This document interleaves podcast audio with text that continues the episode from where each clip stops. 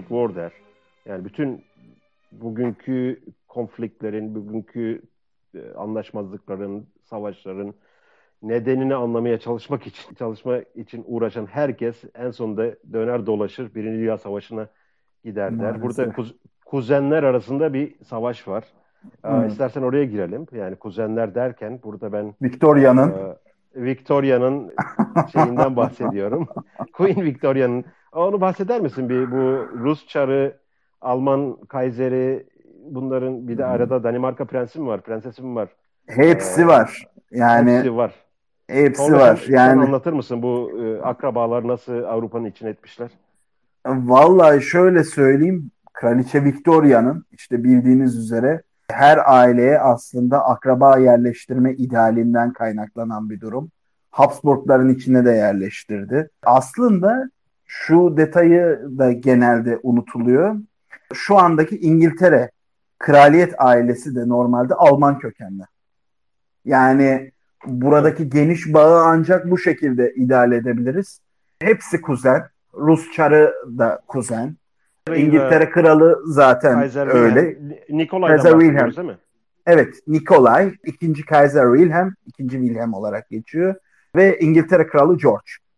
Bunların George hepsi kuzen. olması lazım. Ya bunların hepsi kuzen, bir şekilde kuzen baktığımızda. Ve bunlar arasında dünya çapında bir alan rekabeti söz konusu.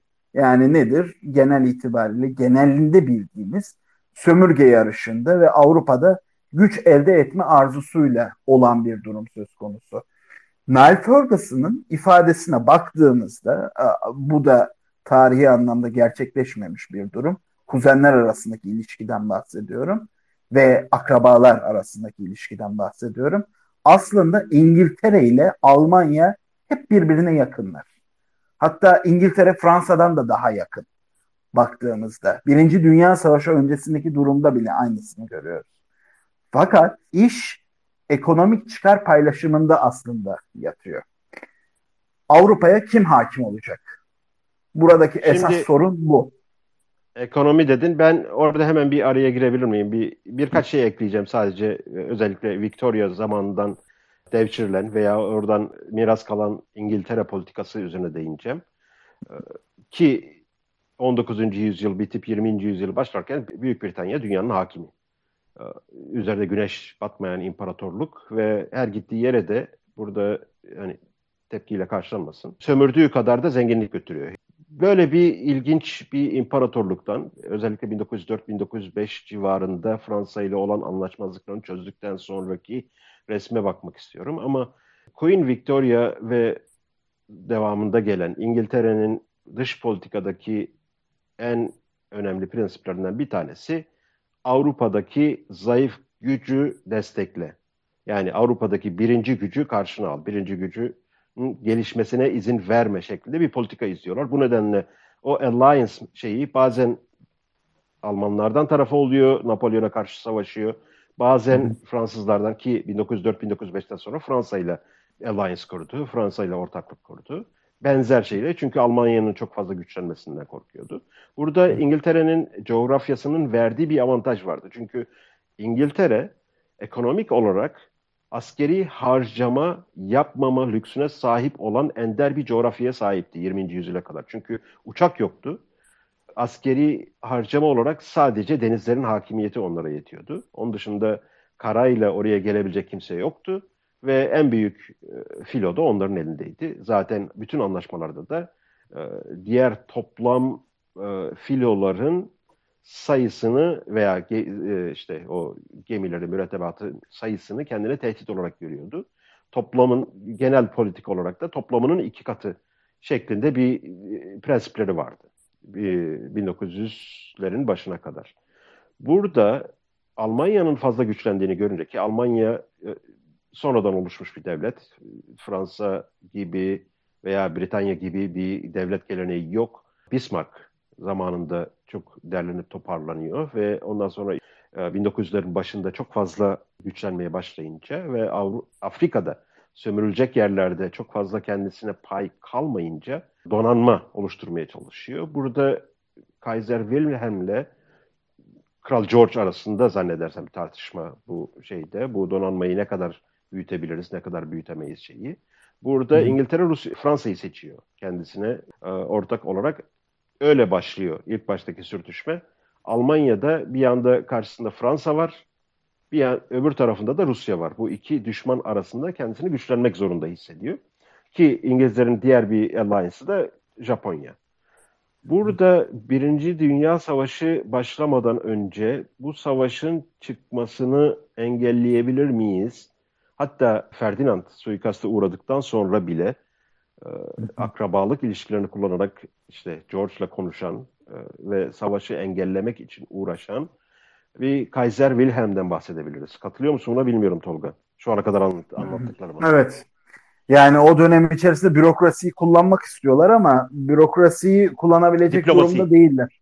Diplomasiyi, Dip, bürokrasiyi diplomasi. kullanabilecek durumda değiller. Çünkü çok ciddi şekilde birbirleriyle gemileri dağıtmış durumda olduklarını da görüyoruz. Bloklar çok, çok net kesin. Bloklar çok, çok gemi, kesin blokların kesinleşmesi Avusturya Sırbistan'a savaş açacak mı? Savaş hali ilan edecek mi? Çünkü 10 tane şey istiyor Avusturya Sırbistan'dan. 10 şeyden 9'unu kabul ediyor. 10'uncusunu biraz yarım yamalak kabul ediyor. Kaiser Wilhelm buna çok seviniyor. Bu demek ki savaştan kaçınacağız şeklinde. Öyle bir şey var ama bu genel Avrupa coğrafyasında veya genel dünya coğrafyasında belli başlı 3-4 tane monarşiden bahsediyoruz. Bunun içinde Osmanlı var, Rus Çarlığı var, İngiltere Krallığı var, Alman Krallığı var, Avusturya Macaristan var. Ve bir, bir yanda da Fransa var. Yani böyle belli başlı büyük güçler arasında oluşan bir diplomasiden bahsediyoruz. Ve bütün dünyayı bu işte 4-5 monarşi üzerinden okumak mümkün belki de. Amerika biraz daha izolasyonist bir politika istediği için çok fazla dahil olmuyor. Zaten Amerika o dönemlerde dünyanın süper gücü falan da değil. İngiltere dünyanın süper gücü o dönemde. Burada o savaş hani kaçınıl savaştan kaçınılmak mümkün mü veya nasıl kaçınabiliriz şeklinde en büyük uğraşı verenlerden bir tanesi Kaiser Wilhelm. Ama bu konuda hani şey vardır. Ki Fromkin'in kitabının ismi aklıma gelmedi. A Peace to End All Peace miydi? E, o çok e, güzel bir kitabı vardır özellikle Birinci Dünya Savaşı. Bunun benzerini Lloyd George'un torunu da yazdı. Evet, Savaşı, önce... barışa yön veren savaş gibi bir şeydi hatta. Bir de şey vardır orada e, neydi? e, Three Cousins. Biraz önce ben ona referans vererek başlattım. Bir de e, Charles Lee'nin End of Order vardır bu Birinci Dünya Savaşı'nda Versay'ı anlatan. E, şuna dikkat çekmek istiyorum. Bu savaş başlamadan önce savaştan en fazla korkan ve savaşı en fazla engellemek isteyen Wilhelmken savaş bittiğinde bütün günahları sırtına yüklenmiş bir Kaiser'den bahsediyoruz ki savaşa daha fazla teşne olan İngiltere savaşın da galibi olduktan sonra Almanya'ya Versay'ı dayatmak için blokaj uyguluyorlar. 1918'den ateşkes ne zamandı? Eylül müydü? Birinci Dünya Savaşı mı? Evet. 11-11-1918. Kasım. Kasım'dan evet, Kasım. Versay'ın anlaşması 1920 mi? Versay 1919. Yani bir seneye yakın bir blokaj var Almanya'ya orada. Ve burada sadece 2000 sadece 1918 yılında açlıktan bu blokaj ve yaptırım nedeniyle e, Almanya'ya e, yiyecek girilmesine izin verilmemesi nedeniyle Alman devlet Almanya'nın açıkladığı istatistiklerde 700 bin kişi ölüyor sadece 1918 yılında. Bu açıktan hı hı. ve şeyden hatta İngiltere'ye yazılan mektuplarda askerler artık açıktan ölen çocuklar gördüğü için moral ben düşmüş durumda. Bunu bir an önce bitirin şeklinde mektuplar da gidiyor İngiltere'ye bu Versay Anlaşması'nda. Amaç da bugün e, yaptırımların amacı neyse o. Almanları bu Versay şartlarına ikna etmek veya zorlamak veya imzalamasını sağlamak. Tabii bunun kısa dönem çok ağır bir maliyet yaklaşık 1 milyona yakın kişinin açlıktan ölmesi. Bu daha sonra uzun vadeli maliyeti gördüğümüz zaman ki bugün konuşmak kolay, o gün ne kadar göre, görebiliyorlardı bunu bilmiyorum. Şöyle bir duygu oluşuyor. Özellikle bugün de eğer yaptırımlar uzun sürerse ben oluşmasına korkuyorum. Bu yaptırımlar Amerikalıların şeyi bugün hani Rusya'ya karşı bir blokaj veya yaptırım şeyi şu varsayıma dayanıyor. Rusya 150 milyon küçük Putin'den oluşuyor şeklinde bir varsayıma dayanıyor. Ve biz bunların hepsini cezalandırmamız gerekiyor şeklinde. O gün de aynıydı. İşte Almanya e, bilmem kaç milyon küçük Kaiser'den oluşuyor. Bunların hepsini cezalandırmamız lazım şeklinde bir anlayışla kendine daha fazla düşman kazanıyorsun. Ki Almanya'da özellikle itilaf devletlerine karşı bu anlaşmış Almanya e, Almanya dedim pardon İngiltere ve Fransa gibi savaş galiplerine karşı olan düşmanlığın gerisinde ve Hitler'in iktidara gel o bir 10 sene sonra Hitler'in iktidara gelmesinin gerisinde bu kinin, bu nefretin, bu acının büyük rolü vardır ki orada da Keynes'in 1921'de yazdığı Economic Consequences of the Peace çok önemli bir kitaptır o dönemi anlamak için. Barışın e, ekonomik sonuçları diye çevirebileceğimiz. Böyle bir coğrafyada yani bu düşmanlıkların gerisinde İngiltere'nin ve Fransa'nın bunun yanında Rusya'nın da Rusya'da tabii o arada Ekim devrimi oluyor. O başka bir e, başka bir mecrada tartışılması gereken bir şey. Hı. Ama orada Almanya'nın oluş, içinde oluşmuş bu düşmanlığın kaynaklarını işte o Birinci Dünya Savaşı'nda anlayabiliriz. Tabii burada Almanya'nın düşmanlığına falan girdik ama benim söylemeye çalıştığım bu bir Birinci Dünya Savaşı'nda oluşmuş bu barış veya tarihçilerin deyimiyle barışı ilelebet silen bir barış anlaşması diye tabir ediyorlar Versay Anlaşması'nı. Ve onun devamında zaten Osmanlı'da Almanlar tarafında girdiği için Osmanlı'ya da bu Versay değil de neydi? Ee, Sevr Anlaşması. Sevr, evet. Yani bu Hı-hı. bütün kaybedenlere e, Paris'in ayrı bir semtinin şeyinde bir anlaşma imzalatılıyor. Hı hı. Ee, de, yanlış bilmiyorum değil mi? Doğru şimdiye kadar. Yok şey hayır. Hocam. Yani şöyle söyleyeyim. Farklı işte birine Nöyi imzalatılıyor. Diğerine evet, keza öyle. Ama burada şöyle bir şey var. Ee, bir Dünya Savaşı ile ilgili. Bugün okullarda hala okutuluyor mu bilmiyorum. Wilson prens prensipleri bu 14 madde. Evet, onu hemen söyleyeyim evet. istersen. Evet. Onu hemen söyleyeyim. Aslında Wilson prensiplerinin bir mantığı da baktığımızda Türkiye'de çok bilinmese de genelde okullarda şöyle öğretiliyor müfredat olarak. Wilson ilkelerinin bizim üzerimizde yarattığı yıkıcılıklar. Aslında Wilson ilkelerinin esasında mantalitesi Türkiye için misak-ı milli'nin e, uluslararası hukuk anlamındaki referansıdır. Bu çok bilinmez evet. ama self-determination e, Evet, self-determination. Evet, yani Şimdi halkların... Ben oraya girecektim tam. Evet, oraya lütfen. girecektim tam. Çünkü bütün bu şeylerin, kötülüklerin anası olarak biz Birinci Dünya Savaşı'nı anlatmaya başladım. Nereye getireceğimi belki merak ediyordur herkes. Birinci Dünya Savaşı'nın gerisinde Amerika'nın savaşa dahil olması e, ve Amerika'nın bu savaşı, savaşın temel amacının dünyayı demokrasi için daha güvenli bir yer haline getirmek olarak açıklaması ve burada da Wilson prensiplerinin arasında geçen bu dinamit olarak çoğu tarihçi dinamit olarak değerlendiriyor bunu. Self-determination clause'u.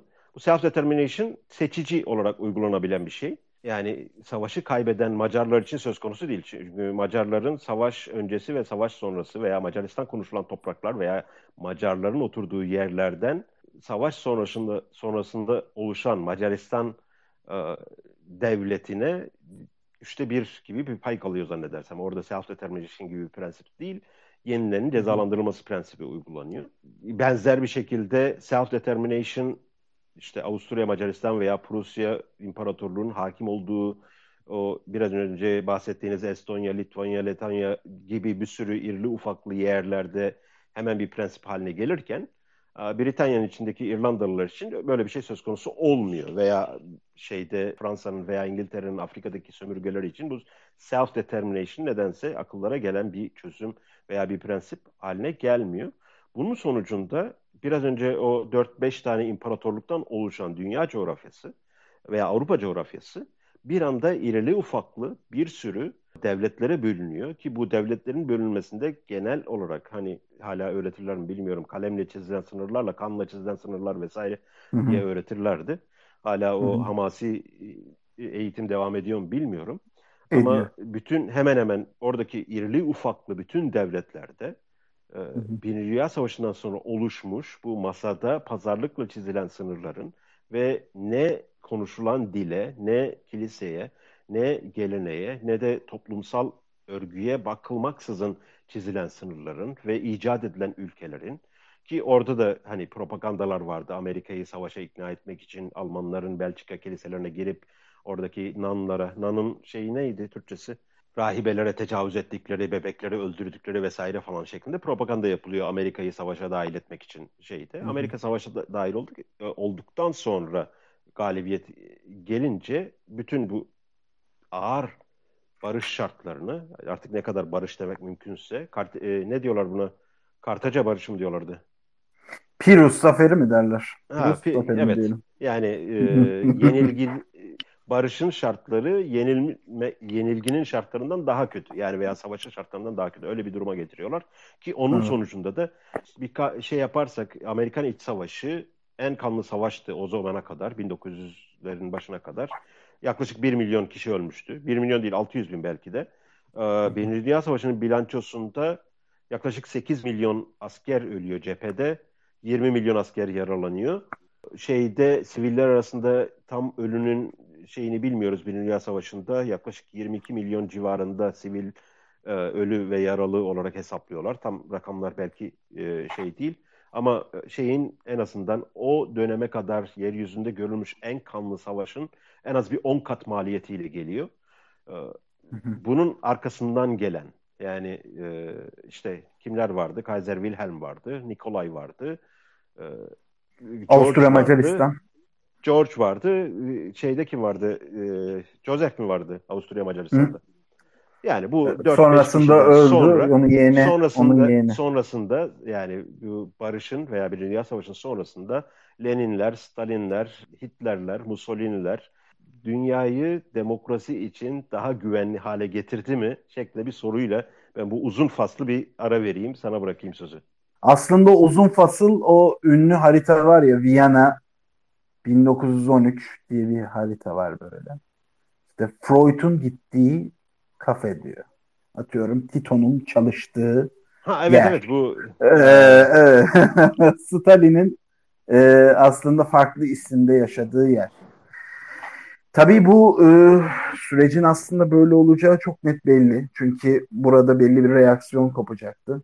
Ve bu reaksiyonlar sonrasında insanlar da fanatikleşti. Ne kazanana yaradı ne kaybedene yaradı. Bu süreçte herkes radikalleşti ve e, insana ait olan din, ideolojilerle bu işi birleştirerek çok daha radikal bir boyuta doğru gitti. İnsanların buna ihtiyacı var mıydı? Açıkçası insanlar da bunu bir noktada talep etmeye başladılar. Bizi birileri kurtarsın. Biz de bu şekilde kurtulalım artık çünkü e, her yer e, aslında bakacak olursan Birinci Dünya Savaşı'nın net kazananı kimdir diye sorduğunda net bir cevap veremeyebilirim. Belki Amerika diyebiliriz burada ama Amerika'da bununla birlikte gelen süreçte ünlü 29 e, buhranını hatırlayalım. Bunun etkileridir aslında bakacak olursa 1929 ekonomik buhranı ve bizi 2. Dünya Savaşı'ndaki radikalizme doğru insanlığı sürükledi. Tabii e, aslında anlattıklarınla genel olarak birleştirdiğimizde şunu net bir şekilde söylememiz lazım. İşte bu süreçte senin de az evvel geniş bir şekilde aktardığın süreçte Rusya'da bir devrim oluyor ve bu devrime dair insanlığın düzenini bozabilecek özellikle o dönem içerisinde dini ritüeller de çok daha ağır basmış durumda. Dini anlamda da düzeni bozabileceğine inandıkları Rusya'nın durdurulması gerekiyor. Ve bu süreçte aslında Rus iç savaşıyla birlikte başlar. Oraya girmemde ve özellikle açık bıraktığım bir yer vardı. Bu Amerika'nın savaşa dahil olmasından sonra dünyanın süper gücü diyeyim veya liderliği e, Britanya'dan alması. Bunun gerisinde Amerika'nın büyük oranda savaştan uzak kalması, savaşa girmemesi ve buna ek olarak da İngiltere'yi fonlaması, İngiltere'ye borç vermesi e, vardır ki e, savaş bittiğinde Amerika'ya yüklü bir şekilde borçlu olan bir İngiltere ile karşı karşıyayız. Artık o donanmayı eskisi gibi destekleyecek finansmanı yoktur veya en azından Amerika'ya borçludur. Amerika buradan Senin de dediğin gibi hem büyük bir alacaklı olarak çıkar hem de Great Depression'ın veya büyük buhranın temelleri atılmış olarak çıkar. Avrupa'da bu temeller Hitler'in veya nasyonal sosyalizmin yükselişine e, ön ayak olurken İngiltere iki ciddi hata yapar. Bir tanesi Amerika'ya şirin gözükmek için Japonya ile olan alliance'ını bozar. 1920'lerde mi? O, o civarda bir yerde. Yani e, tam net hatırlamıyorum. Orada Pasifik'te uzun dönem bir anlaşması vardır e, Japonya ile. O anlaşmasını Amerika'ya şirin gözükmek için bozar ve Amerika'dan hani bir e, şey almaya çalışır. Yani bir garanti almaya çalışır böyle bir alliance için. Amerika biz girdik savaşa bir daha girmeyeceğiz şeklinde bir izolasyonist hatta League of Nations'a da girmez Amerika. E, biz uzak kalacağız. Bizim içeride buhranımız var veya o tarz bahanelerle öyle bir anlaşmayı kopartamaz. İkincisi de burada Habeşistan'da çıkan bir durum ne alakası var diyeceksin. Belki konuyu dağıtıyorum gibi gelecek ama Mussolini o döneme kadar e, Hitler'le aslında arası çok iyi olmayan, ondan hiç de haz etmeyen birisidir. İngiltere ile yanaşmaya çalışır. Çünkü evet. e, savaş sonrasında kendine hak edildiğini düşündüğü yerlerin veya şeyin verilmediğini düşünür. Çünkü savaşın sonlarına doğru taraf değiştirmiştir. Onun ödülünü almak istemektedir. Onun için İngiltere'ye daha fazla yaklaşma yanlısı bir politika gider Mussolini. Burada Mussolini'nin e, şeyinde elinde veya hedefinde pek bir yer kalmamıştır. Aynen Almanlara sömürülecek çok bir yer kalmadığı gibi. Gözüne Habeşistan'ı kestirir. Habeşistan o dönemde Selasya mıydı? Evet. Selasya Mesih dönemde, gibi kabul ediyorlar onu. Evet. Şimdi Bob Marley'nin tarikatı. Ha. Rastafarian. Rastafarianların şeyidir, e, peygamberidir. E, şimdi ama o dönemde e, League of Nations, bugünkü Birleşmiş Milletler'in atası değil. Hı hı. Atası. Ee, öyle Milletler şey, Cemiyeti veya Cemiyeti Akvam diye de biliniyor. Cemiyeti Akvam, League of Nations diye şey yapılıyor. Buna Habeşistan'ın kabulü bir problem olması gerekirken çünkü köleliği hala devam ettiren bir şey. Köleliğin devam etmesi hı hı. E, devam ettiği halde kabul edilen bir şey. Burada.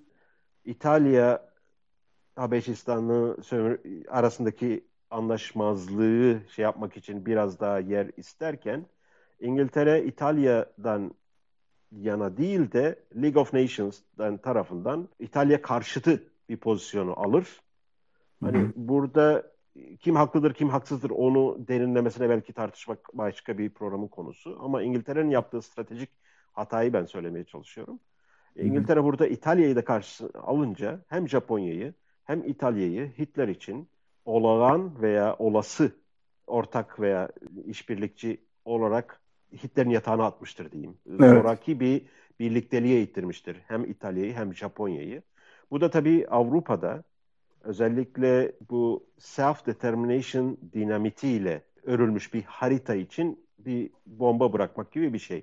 Hem faşist ögelerle beslenen Mussolini hem nasyonal sosyalist Adolf Hitler ee, öbür tarafta zaten Çin e, ve Japonya ve onların Rusya ile e, karşılıklı şeylerinden dolayı orada da e, doğal bir ittifak oluşması çok şaşırtıcı değil. Ama şu var, o dinamit meselesini istersen biraz açayım. Dinamit demek şu demek, ikisini birleştirdiğiniz zaman self-determination yani ulusların kendi geleceklerini tayin etme hakkını demokratik veya dem dünyayı demokrasi için güvenli hale getirme ile birleştirdiğiniz zaman da sizin özellikle farklı etnik grupların, farklı mezhep gruplarının bir arada yaşadığı ülkelerde artık bu gruplarla bir arada yaşamak için hiçbir sebebiniz kalmıyor.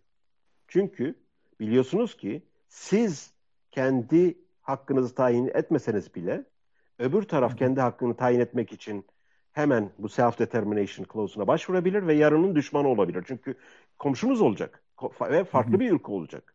Dolayısıyla bütün bu hani balkanization dedikleri veya bu farklı etnik grupları barındıran imparatorluklar içine atılmış bir dinamit haline geliyor. Çünkü e, ne kadar erken kopartırsanız, ne kadar erken kendi bağımsızlığınızı haykırıp self-determination yaparsanız o kadar e, karlı çıkacaksınız. Bu daha fazla ayaklanmaya şey yapıyor ve iyi ilişkiler kurmak için bir nedeniniz kalmıyor beraber yaşadığınız azınlıklarla. Çünkü doğal olarak bu Arnavutlularda da böyle Yugoslavya veya Sırbistan, Bosna yani bütün bunları biliyoruz. Bütün bu 20. yüzyılın ikinci yarısında yaşanmış bu e, çatlamaları, bu işte Etiyopya'da da oldu değil mi? Habeşistan denmiyor artık. Abisina denmiyor. Abisina diye bir ülke var mı? Habeşistan yok zannedersem. Habeşistan yok. Hayır. Etiyopya. Etiyopya var. Oradan bir Eritre'ye çıktı. Evet. Onların yakınında da bir Somali sonrasında. Ha. Yakınında Somali'de Somali bir Puntland var, şey var. Yani Hı hı. meselenin hani dinamikleşmesi şu. Önceden hani toplu bir şekilde yaşayan bütün bu gruplar artık e, hem çevresindeki örnekleri görerek hem de olabilecek ihtimalleri görerek bir an önce bağımsızlığını ilan etme. Bağımsızlığını ilan ettikten sonra da bir an önce sınırları çok kalın bir şekilde örme yoluna gittiler ki e, özellikle 1948'den sonra başlayan Soğuk Savaşı anlamak için çok önemli e, doneler diye düşünüyorum. Hı hı. Bu da biraz ne biliyor musun? Hani ideal yönetim şekli diye insanlık sorguluyor ya geçtiğimiz yayınlarda da yapmıştık. Mesela demokrasi, ideal demokrasi nedir? Veya mutlu burada- demokrasi. Ben Hayır, yine burada- demokrasiyi gömeceğiz o ayrı bir konu da. Stephen Zweig'ın yazdıklarını şöyle düşünüyorum. Hani onun yazdıklarıyla değerlendiriyorum. Bir bakıyorum monarşi ne kadar güzel bir şeymiş ya diyorum böyle özgürlükler dolu. Herkes mutlu. Bir yandan demokrasiye bakıyorum. Ne ararsan var, ne ararsan var ve en pislik şeylerin hep demokraside çıktığını görüyorum. Ama monarşide bir noktada göremiyorsun Şimdi- hatta bunları. Şimdi burada e, yüzden fazla dinleyici bulmuşken ben demokrasi düşmanlığı yapmayacağım. E, onu belki başka bir zaman konuşuruz ama bu demokrasinin bu çatlak coğrafyaya veya coğrafyanın çatlamasına daha fazla imkan verdiğini, stratejik olarak böyle bir şeye yol açtığını ve bu e, burada ne kadar fazla çatlayan damarlardan e, ne kadar erken faydalanmaya kalkarsanız o kadar karlı çıktığınız bir dönem oluyor. Ve bu da e, hani kamplaşmaları gerek Varşova tarafında gerek NATO tarafındaki olan kamplaşmaları, Soğuk Savaş'ın dinamiklerini e, iyi bir şekilde anlamamıza e, yetiyor veya e, iyi bir şekilde anlamak için bunu daha fazla irdelemek gerekiyor.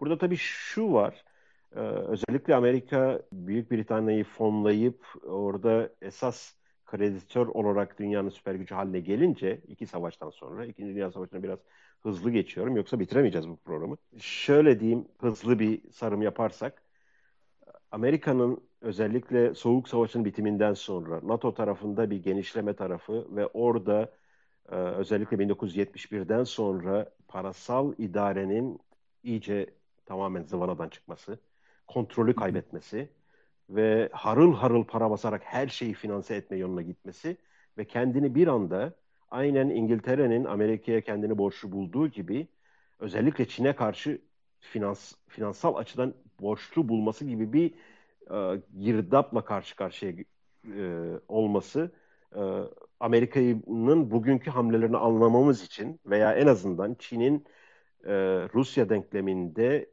aldığı yeri veya sessizliği veya hangi tarafa renk vereceğini ki Tayvan meselesine de sen değindin. Oradan Hı da bir şey var. Bu Ukrayna'dan Rusya nasıl bir sonuç olacak? Ona göre Çin'in Tayvan meselesi şekillenecek. Çin Tayvan'a saldırırsa Amerika ne yapar? O Pasifik tarafında olay nasıl oluyor? Ee, oraya da ciddi e, implikasyonlar olabilecek bir durum. Ee, ama e, genel resimde şunu görebiliyorum ben. Ee, eğer 20. yüzyılı, 19. yüzyıl şeyin e, Batı medeniyetinin, Batı medeniyeti deyince hemen hemen herkes anlıyordur zannedersen. Bu sadece yön olarak değil, bir anlayış olarak Batı medeniyetinden bahsediyorum. Batı medeniyetinin yükselişi 19. yüzyıl. 20. yüzyıl bunun decline'ı, e, 21. yüzyılda zannedersem artık düşüşü olacak.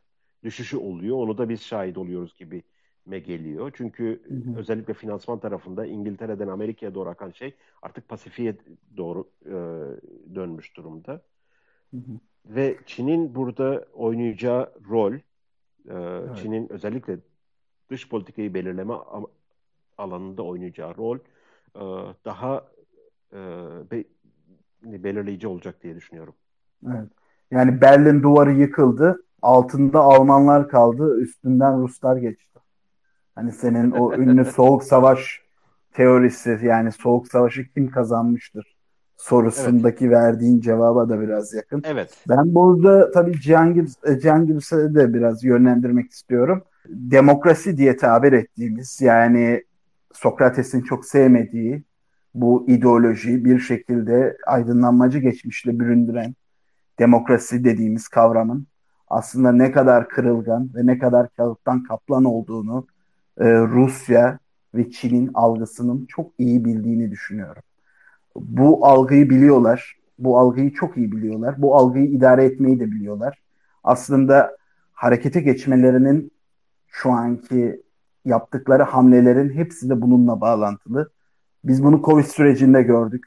Yani bize demokrasi diye derslerimizde anlatılan ülkelerin ne hale gelebileceğini, e, insanların aralarının mezura ile ölçüldüğü durumlara geldiğimizi çok iyi gördük. Ya bu şey ee, doğru biraz mu? Da, evet, lütfen. Bu Dostoyevski'nin yasaklanması doğru mu? Yani İtalya'da mevzu oldu. Daha sonra geri çektiler diye ben de okudum. Aslında bunu son yıllarda Cihangir Savcısı'nın da bazı yazılarında ben okuduğum kadarıyla biliyorum. Kendisi de e, hayvan hakları konusundaki o ifadesini kullandığından dolayı linç yediğini belirtmişti. Aslında hali hazırda benim de çok sık üzerinde durduğum SGW tayfasının aslında insanlık bir organize linciyle hali hazırda zaten karşı karşıya. Bunun artık uluslararası alanda görüyoruz. Rusya'ya karşı bilmem Cengiz Sarcısı benimle aynı şeyi düşünüyor mu bu konuda? E, ya kesinlikle düşünüyorum. E, geçen de de bunu belirttim. E, Rusya böyle bir beton blok değil mutlaka içinde. Putin'e karşı gelen, Putin'i sevmeyen, Rusya'nın dış politikalarını onaylamayan özellikle genç bir kesim var ama şimdi bu adamları böyle e, başka hiçbir çıkış noktası vermediğin zaman e, Putin'e döneceklerdir. Yani ben e, teknolojinin içinde olduğumu düşünüyorum çok işim dolayısıyla ve pek çok yabancı teknoloji şirketleriyle iletişimimiz var işte Asya'yla, Hindistanlar, Pakistanlar, şunlar bunlar falan. Ciddi Rus şeyleri var, girişimcileri var. Ufak tefek şirketler bunlar. Bazıları büyük atılımlar da yaptılar. Çok iyi işler yapıyorlar. Özellikle siber güvenlik alanında. Bayağı başarılı işleri var ama bu adamların bir anda müşterileriyle olan ilişkileri tak diye kesildi. Ne alabiliyorlar ne satabiliyorlar. Hiçbir şey yok. Şimdi bu adam belki Putin'i desteklemiyordu. Mutlaka savaş onun için de çok kötü oldu. fakat yani bu işin devamında e, liderine yaklaşacaktır. E, şeyi yok çünkü başka bir kaçış alanı kalmadı adamın. Hani Batı bunları yapmadığını hep iddia ederdi ama e, bir onlar kalmıştı. Onlar da yaptı. E, Şimdi Batı'nın... Ya buradan geri dönüş yok gibi sanki. Ya ben tabii ki bunları hiçbir zaman onaylayacak biri değilim. E, fakat etkili hmm. olacağını da düşünüyorum. Yani her zaman etkili olmuştur. E, Yığınları... Mutlaka etkili olacak. Ama şu tam tersi de olabilir yalnız. Yani tam tersi şöyle ama ciddi anlamda e, bloke ettiler Rusya'yı. Hani Hı-hı. buradan çıkıp sadece Çin'le kafa kafaya verip ayrı bir ekonomi oluşturabilir mi? Yani çünkü Rusya'nın ekonomisi e, ciddi anlamda da entegre batıya. Yani bunu bir anda kestiğiniz zaman e, kolay kolay toparlayabileceklerini düşünmüyorum kısa vadede. Rusya'da zaten halk açlıktan kırılıyor. Yani zaten fakirlik çok e, kronik orada. E bir de bu burada hiç olmadı tabii üzerine. Bir şey söyleyebilir miyim? Burada tabii ki. gerek 100 sene önceki şeylerde, anlaşmazlıklarda, çıkan olaylarda veya diplomasinin çıkmaza girdiği durumlarda gerekse bugünün dünyasında halkın maliyeti ödemesi çok kimsenin umurunda değil. Yani kimse yok ben sivilleri daha fazla kayırıyorum vesaire falan gibi bir poza girebilecek durumda değil veya kimse Aa, bunlar sivilleri öldürüyor, sivillere şey yapıyor diye bir ahlaki üstünlük taşıyabilecek veya ahlaki üstünlük savunabilecek bir durumda değil. Bunu iki tarafında sicillerinden biliyoruz. İki tarafında umurunda değil ve burada nasıl bir güç savaşı, nasıl bir hedeflere yöneldiğini bilmediğimiz için e, kestiremiyoruz tam net olarak. Propagandayla bilgiyi arasındaki şeyi ayırt edemediğimiz için sadece varsayımlar üzerinden e, okumaya çalışıyoruz ne olup bittiğini. Ama e, gerek bu hani şey ben çok anlam veremedim. Gerek bu Dostoyevski meselesinde gerek bu işte e, kondaktör meselesinde e, müzisyenlerin işten çıkarıltılması veya ölen yönetmenlerin filmlerinin silinmesi vesaire. Bu tarz şeylerin e, insanları nefret e, ve kin duygusuyla besleyeceğini, bunun etkili olacağını düşünüyorum. Çünkü insanları kin ve nefret e, yoluyla sokağa dökmek e, daha kolaydır. Onları hani anlaşabileceğine ikna etmekten. Kuru kalabalıklar bu tarz hani şiddete meyilli e, şeyleri sever ki Macit Nawaz çok ciddi bir noktaya dikkat çekti. Bu da bu radikal grupların aynen şeyde Afganistan'da NATO eliyle desteklenip daha sonra bunların bütün dünyanın başına bela oldukları gibi. Çünkü gittikleri yerlerde aynı radikallikte o cihatlarına devam etmek istiyorlar. Onlar da mücahidindi. Şimdi benzer bir bombayı biz aslında bu kriz çözüldükten sonra Ukrayna'ya bir de hani o konuşmanın başında değindiğimiz o ultra nazi veya neo nazi gruplar tarafından o ultra milliyetçi diyeyim biraz daha yumuşatarak bu gruplar tekrar bu savaş duygusuyla savaş bittikten sonra bile geri döndüklerinde tarihinde hiç olmadığı kadar Müslüman yoğun bir Avrupa ile karşılaşacaklar ki o Müslüman yoğun Avrupalıların da çok hani ılımlı olduklarını düşünmüyorum. Onlarda da çok ciddi e, radikaller var ve bu da radikal bir çatlamaya doğru götürüyor bizi Avrupa genelinde. Bu özellikle e, bu hani radikal New Age mücahidin diyeyim. Ona başka bir isim bulamadım. Ee, bu ciddi bir tehlike olarak gözüküyor önümüzdeki 10 senede ve veya bu kriz atlatıldıktan sonra bu kin ve nefretle yorulmuş yığınların geri döndüğünde sosyal ve toplumsal maliyeti ciddi bir şekilde ürkütüyor beni. Bu da herhalde biraz önce benim söylemeye çalıştığım hani Fall of the Western Empire veya Fall of the Western Civilization'ın altını dolduracaktır. Bu çok acı verici gelişmeler gözümüzün önünde oluyor. Ee, buradan nasıl bir çıkış olur, nasıl bir yani e, insanlık kendine gelebilir ve nasıl bir toparlanma olabilir? Ee, çok kestiremiyorum. Yani nasıl inşallah... bir çıkış derken e, alabilir miyim sözü Barış? Tabii. E, şimdi tabii bu programın da ne kadar uzun olacağını bilmediğim için yani belki hani bağlama açısından da faydalı olabilir. E, şey, e, ben bir kere yani bu programa konuşmacı olarak değil de hani dinleyici olarak katılmayı düşünmüştüm baştan. Hala da öyle olduğunu düşünüyorum. Şimdi burada şey, e, yani ben buraya gerçekten bir dinleyici olarak katıldığımda e, iyi bilgiler edindim. E, bir perspektif kazandım. Teşekkür ediyorum.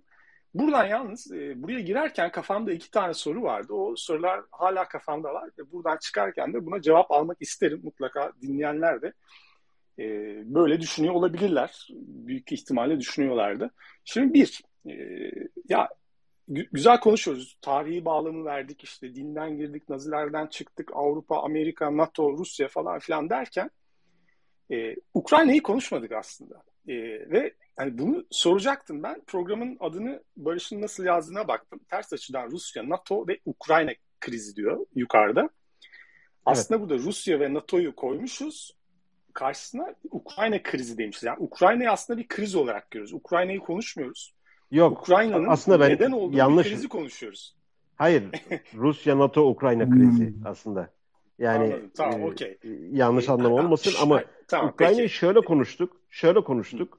Ben son şeyde e, burada aslında Ukrayna kimsenin umurunda değil. Ne Rusya'nın umurunda ne de Batı'nın umurunda. Ya bak Aynen. ama peki bizim umurumuzda mı? Bizim de bizim derken bizim... üçümüzden ve dinleyenlerden kastetmiyorum. Bir, bir saniye şunu verebilirsen bana. Evet. Ee, yani çünkü sosyal medyaya da çıktığımız zaman halkın görüşlerini orada da dinliyoruz işte. Şimdi iki şey var. Bir tarafta e, görüşü olan insanlar ve bunlar her zaman için bir şekilde e, çok da anlamlandıramadığım bir şekilde e, Sovyetler Birliği'nin devamı olan Rusya'yı her türlü şeyde e, serbest oynamasına şey olumlu bakıyorlar. Bu hepimizin bildiği bir şey. Bunun yanında e, şaşırtıcı olan belki yani benim için en azından Türkiye'de böyle milliyetçi, e, sağcı, vatansever kesilenlerin de bir anda böyle Rusya'ya şey olması. Tamam mı? E, burada ya Ukraynalıların ne olacak peki? Ya bu adamların bir ülkesi vardı, bir meclisi vardı. Yani demokrasiyi tamam eleştirelim falan filan ama eldeki bu sonuçta. Bu adamların bir sınırı vardı, bir bayrağı vardı. Bugün bunların hepsi tehlike altında. 18-19 yaşındaki çocuklar sokağa çıktılar. Ellerinde Kalaşnikovlar var. Evlerine evet. dönemeyecekler bunlar. Yani Rusya'yı evet. Rusya belki bunların hepsini geçirecek. Evet. Tankların altına. Orada iki tehlike var. İki tehlike var. Yani en büyük tehlike nükleer şeyi umarım yani çok erken e, şey yapıldı, e, ifade edildi ve bu kelime çok erken kullanıldı krizde bir taraf tarafından ama umarım o iş orada varmaz. Yani o Barış şunu e, sormak tamamen bir yıkım aslında. olur.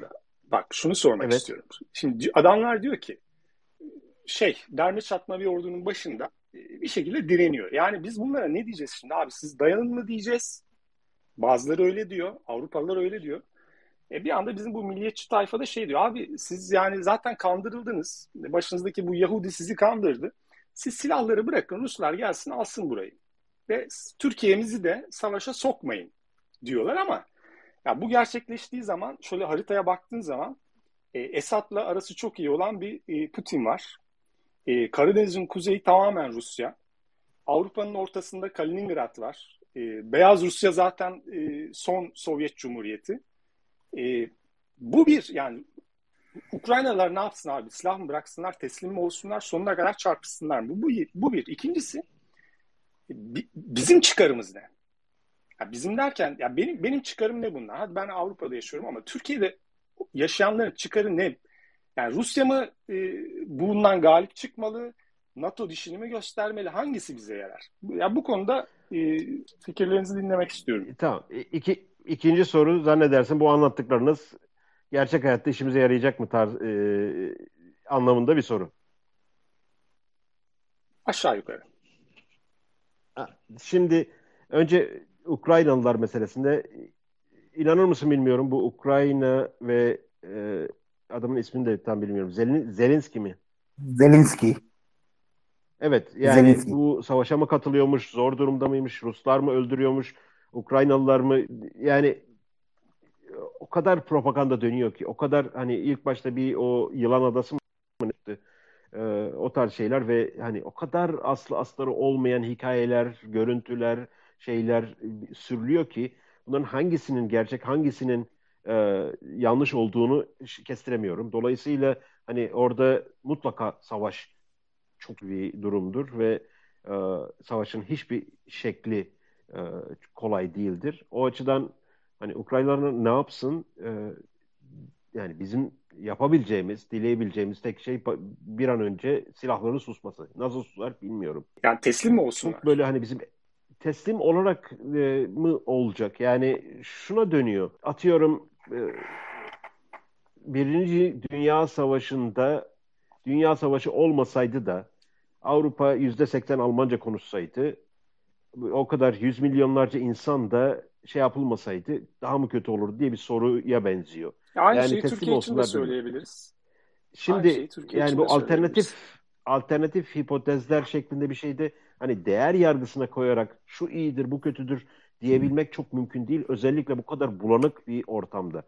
Ee, dolayısıyla çok net bir cevap veremiyorum o şeyine. İkinci şey de e, bu özellikle savaşın uzun sürmesi ve kısa sürmesiyle Türkiye ve komşu ülkelerde etkisi belirlenecek veya bütün dünya genelinde. Çünkü e, ben e, özellikle Avustralya'da, Amerika'da ve Kanada'da kaynaklı şeylerden okudum. Bu hani bu bütün e, özellikle medical equipment supply chain'de ciddi bir probleme yol açacak diyor Rusya ve Ukrayna arasındaki kriz ve hani birbirine entegre dünyada Rusya'nın bir anda çekilmesi ki hala doğalgaz akışı devam ediyor zannedersem. Bu tarz şeyler bütün dünya genelindeki enerji fiyatlarını nasıl etkiler? Bunun faturası insanlara nasıl çıkar? Ya Barış ama İnsanlar sanki sorunumuz nasıl... e, lafını kesiyorum pardon ama e, sanki sorunumuz evet. bundan biraz daha büyük gibi. Yani NATO'yu sevmek zorunda değiliz. NATO'yu desteklemek, desteklemek zorunda değiliz. Ama bunu Evet. NATO'yu sevmediğimiz için Rusya'nın egemenliğinde bir dünyaya da razı olmak zorunda değiliz sanki. Veya işte Evet. ne bileyim Ukrayna'nın sınır bütünlüğünü e, arkasında en azından gönül gönlümüzle olmalıyız olmalıyız gibime geliyor. Şimdi o Yani gönül kısmı benim şeyim ben. değil. Gönül kısmı biraz sosyal medya Hayır ama biz burada şey olarak abi, biz bu, bu işten sonuçta para almıyoruz yani. Sonuçta insanız. Ve orada Ukrayna diye bir ülke vardı. Kimseye sataşmıyordu. Bayrağı, sınırları vardı. Bir meclisi vardı. Adamlar girdi. Tanklarıyla girdiler. Ya bu benim için kabul edilemez. Ha efendim Rusya işte tarihte şöyleymiş de böyleymiş de bunları anladık. Güzel yani. Evet. NATO'yu da sevmiyoruz. NATO Irak'ı mahvetti, Libya'yı mahvetti falan filan. Bunların hepsinde hem fikiriz yani. Ama e, Ukrayna ya benim için tabii ki yani bu kabul edilemez bir şey. Ben ben şeyi Yemen hakkında ne düşünüyorsun Korkut? Yemen hakkında bir şey bilmediğim için Yemen hakkında ne hakkında- düşünüyorsun? Aynı şeyler oluyor ve yani Ya oluyor e, tabii şimdi, ki. Ya şimdi Barış savunma şöyle- olarak anlama bunu.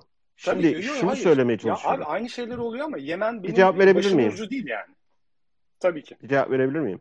Biz çok rastlantı olmadığını düşündüğüm sebepler nedeniyle ilginç bir döneme ve bir komedyenler sürüsünün dünya ya dünya ülkelerine liderlik ettiği bir döneme rast geldik. Hangi ülkeye bakarsanız bakın e, oluşabilecek en düşük insan kalitesinden bir tanesini koymuşlar president diye. İşte bir Biden orada, kimdi? Trudeau orada. E, ne bileyim işte Macron orada. Bo- e, Boris miydi neydi? Boris Johnson. orada.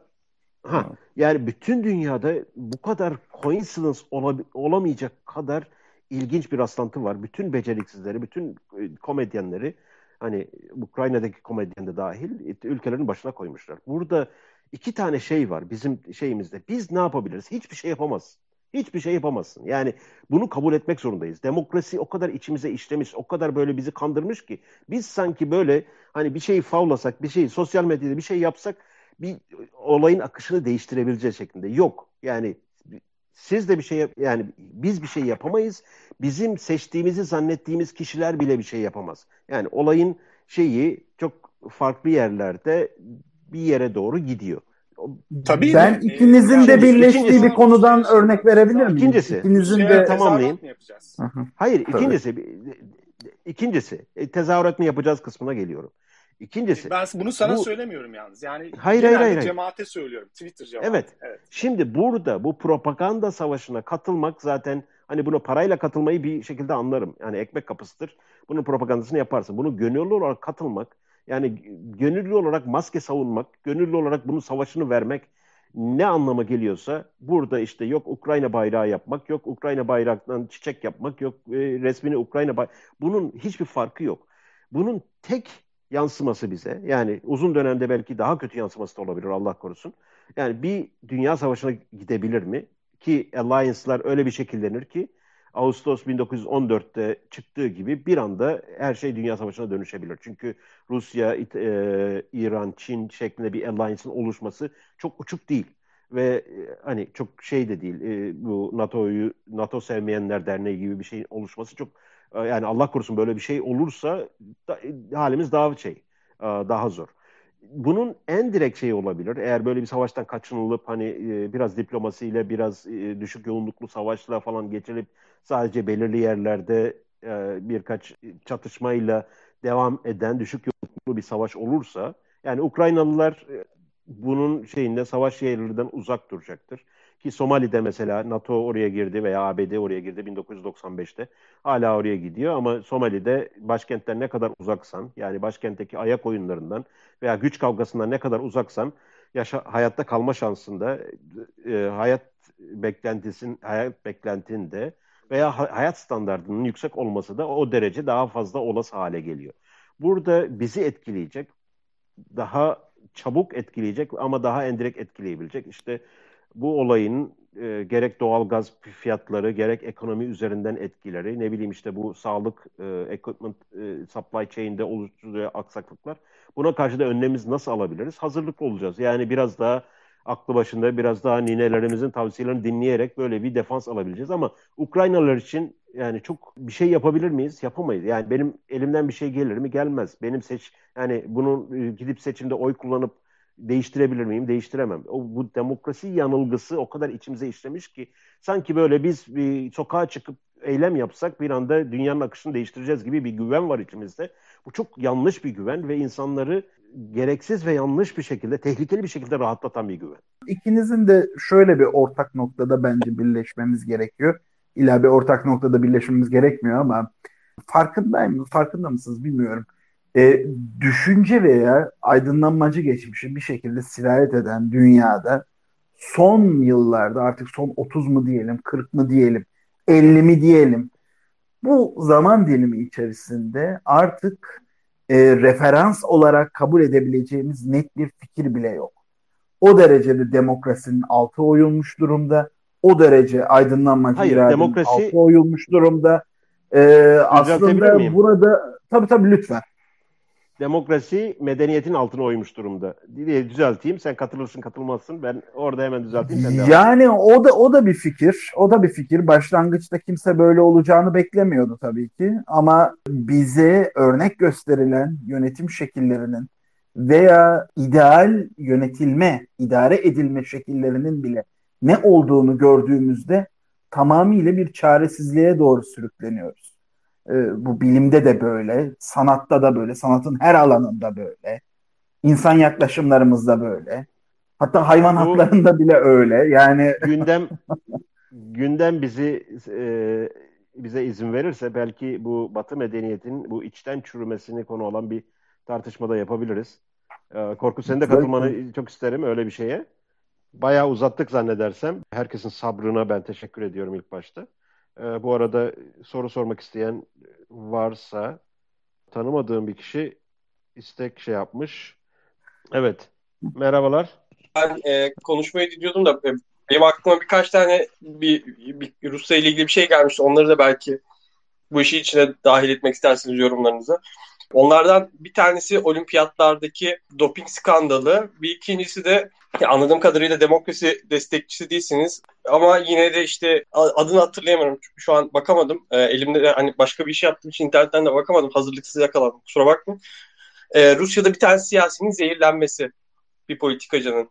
Ee, yani bu açıdan Rusya'nın e, reputasyonunun bu kadar kötü olması e, onu bunu bu savaşta onu algı olarak geri geri düşürüyor. Var mı bir hareket? Ben bir şey duyamıyorum ama. Alo sorularım Yok ben anladım zannedersem. Rusya'nın bir doping skandalı. O konuda çok bilgim yok. yani Hani bu konuyla nasıl alakalandırılabilir? yani şimdi Rus halkını tenzih ederek konuşuyorum ama Rus hükümetinin ne kadar ahlaklı olduğu noktasında da hani işte Devletlerin ahlakı olmaz. Devletlerin ahlakı olur. Devletlerin hepsi ahlaksızdır. yani ama yani Halkı bu, bu ölçekli bir halka aynı şeyi söyleyemeyiz. bu ölçekli bir doping skandalı ve hani olimpiyatlarda bunu yapabilecek bir hükümet, bir devlet anlayışı savaşta ne kadar ahlaklı olabilir? Ne kadar kuralları Ya en büyük en büyük do- doping skandalını Lance Armstrong spor tarihinde yaptı zannedersem Evet. senelerce. Ama Avrupa Amerikalı yani. verdi. Yani bisiklet skandalında bütün yani o o şeye Avrupa o, o Burada ben diye hatırlıyorum ben. şimdi doping bu son olan doping skandalından çok şeyi bilmiyorum. Ve hani e, yine ben hani bir Amerikanizasyonun e, şey olarak belki bunları vakıfım ama şey dediniz demokratik olmayan bir alanda hani demokrasinin zaten bir bir yanılsama olduğunu düşünüyorsunuz tabii ama Rusya'nın kendi muhalif liderini hani ana ana muhalif lider mi denilebilir bilmiyorum. E, zehirlenmesi üzerinde de Hı hı. birkaç şey söyleyebilir misiniz? Yani bu e, sizce bu za- önemsiz bir durum mu? Yani demokrasilerde işlevsizse bu iş ben cevap verebilir miyim lütfen? Tabii buyur. Ben Buyur cevap Tolga. vereyim bir örnekle. Teşekkür ederim Ee, soru için. teşekkürler. Demokrasi dediğimiz demokrasi dediğim çok sağ olun. Demokrasi dediğimiz albeniye çok inanmamak lazım. Ee, Bundan dolayı Edward Snowden şu anda Rusya'da. Bundan dolayı WikiLeaks belgelerini açıklayan insanların ne duruma geldiği şu an ortada. Ee, de zira hani dersim verdim. demokrasi diye böyle bir olay yapsaydık Jeffrey Epstein davasından da bahsedebilirdik. Kimse Yani masum değil. bu bütün devletler kendisine aykırı çıkan sesleri susturmak ister. Bunu gerektiğinde ölümü de bir silah olarak kullanır. Bu bütün devletlerin tarihinde vardır. Dolayısıyla orada bir hani devletler genel olarak e, ahlak yoksunu teşkilatlar oldukları için çok yatsımamak lazım. Bu Rusya'da da olabilir, Mozambik'te de olabilir, başka bir yerde de olabilir. Her yerde oluyor ve e, isimleri e, sıralamak ve ard arda listelemek mümkün.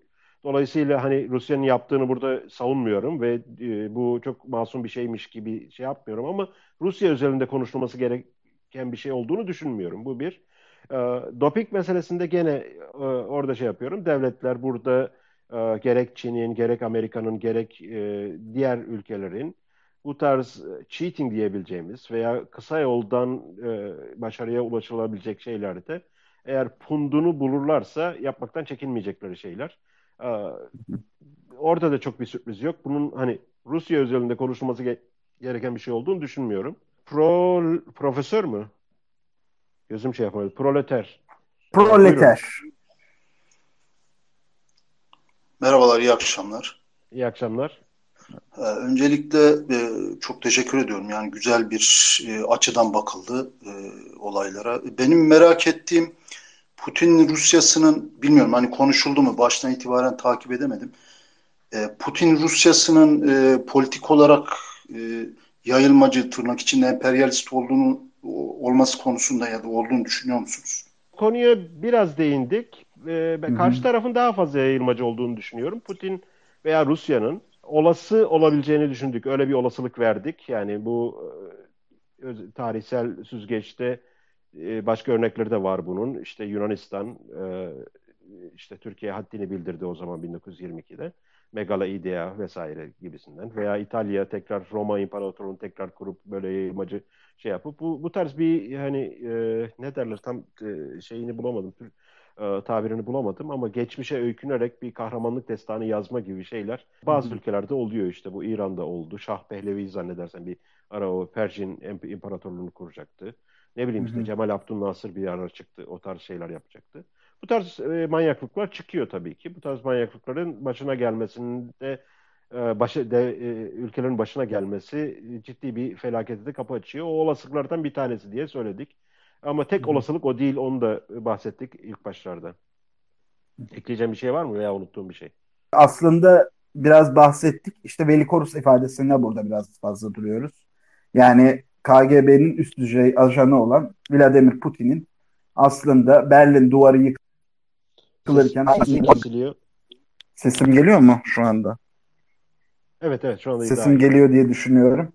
O zamanlardan başlayan travmayla tarihsel gelen süreçle e, aslında Putin'in de kendi iç dünyasında ve devleti sürüklediği mekanizmada bir yayılmacı politikasının olduğunu kabul etmek gerekiyor. Evet ben ona bir de şeyi eklemiştim. Genellikle e, ülkelerin başında olan liderlerin veya partinin başında olan liderlerin içeride çıkmaza düştükten sonra dışarıda bir düşman araması veya dışarıda bir kriz arayıp içerideki puanını yükseltme çabası olabilir mi dedim. Yani bu Putin'in acaba çok böyle rahat koltuğunda verdiği bir karar değil de içeride çok zorun hangi hangi dinamikleri gözeterek böyle bir karar alıyor onu bilmiyoruz tabii ki. Ama e, on dinamiklerin karşısında zor durumda kalarak yaptığı bir hamle mi? Bu da olabilir. Çünkü öbür taraftan e, Amerika içinde veya Amerikan lideri için de aynı şeyi düşünebiliriz. Çünkü seçim yaklaşıyor. Özellikle senato ve kongredeki desteğini kaybedecek. Bu da ciddi bir problem. Çünkü söz verdiklerinin hiçbir, hiçbirisini yapamadı ve özellikle sol kanat çok da seçime gitmeye, oy vermeye çok hevesli değil. Bu arada sona doğru gelmişken, değerli dinleyenleri de yakalamışken üçüncü kez belirtelim. Oliver Stone'un Putin'le olan röportajını, dört bölümlük olan röportajını izleyebilirsiniz. Evet, bir de ee, burada... Putin kaderci bir adam. Muhtemelen determinist tarafı da var. Fakat Putin'in en çok korkulan tarafı bence batılı liderlerden çok daha net olması. Neyi istediğini biliyor. Ee, bu bence daha çok şüpheye düşürüyor insana. Burada çok bir de, dikkatli politikalar sergilemek lazım. Özellikle bu NATO ve Rusya arasındaki bu genişlemeci, kim daha fazla genişlemeci ne olmuş? Bunun e, özellikle Soğuk Savaş sonrasından olan tarihi ile ilgili Scott Horton e, hı hı. geçtiğimiz günlerde bir konuşma yaptı. İki saati bulan bir konuşma. İngilizceniz varsa ve zamanınızda varsa tavsiye ederim. Özellikle tarihi özetini şey yapmak için. Biz burada o kısımlara çok fazla girmedik. Yani e, aşama aşama değindik. Hani NATO e, Doğu Almanya'dan sonra e, hiçbir yere gitmeyecekti ama ondan sonra işte Estonya, Litvanya, Latvia her, her tarafa girdi şeklinde ama bir zamanlama vermedik. O ilişkileri anlatması açısından özellikle Clinton, e, Bush, kim vardı bu? Obama, Obama. e, Trump ve Biden'a kadar olan dönemi anlattığı bir konuşma yaptı. E, Yani gündem böyle olduğu için. Onu da ben faydalı buldum açıkçası. Başka soru varsa alalım. Yoksa burada Evet. herkese sabırları için teşekkür edelim. Dinledikleri için Evet. teşekkür edelim. Bu arada Ters Açıdan podcastimizi iki haftada bir dinleyebilirsiniz. E, Bütün podcast mecralarında bulunabiliyor. Eğer bu konuşmadan da işe yarar bir şeyler çıkarsa burayı da biraz e, editleyip oraya yüklerim. Tolga, Korkut ikinize de çok teşekkür ederim. E, Evet, ben de ben de. Korkut biraz- ederiz. Yedek olarak katıldı e, ama Tabii, tabii, biraz ben da dinleyeceğim. sorularıyla şenlendirdi bizi, zorladı. E, Hoşuma da gitti açıkçası. E, Hala cevaplamadığım soru olduğunu düşünüyorsa devam edebiliriz. Yaparız onu daha sonra. Teşekkür ediyorum. Onu, onu de. da sonra. Ben de Herkes çok için teşekkür çok ediyorum. Çok teşekkürler. Herkese İyi geceler diliyorum. İyi akşamlar. Herkese çok teşekkürler. İyi akşamlar.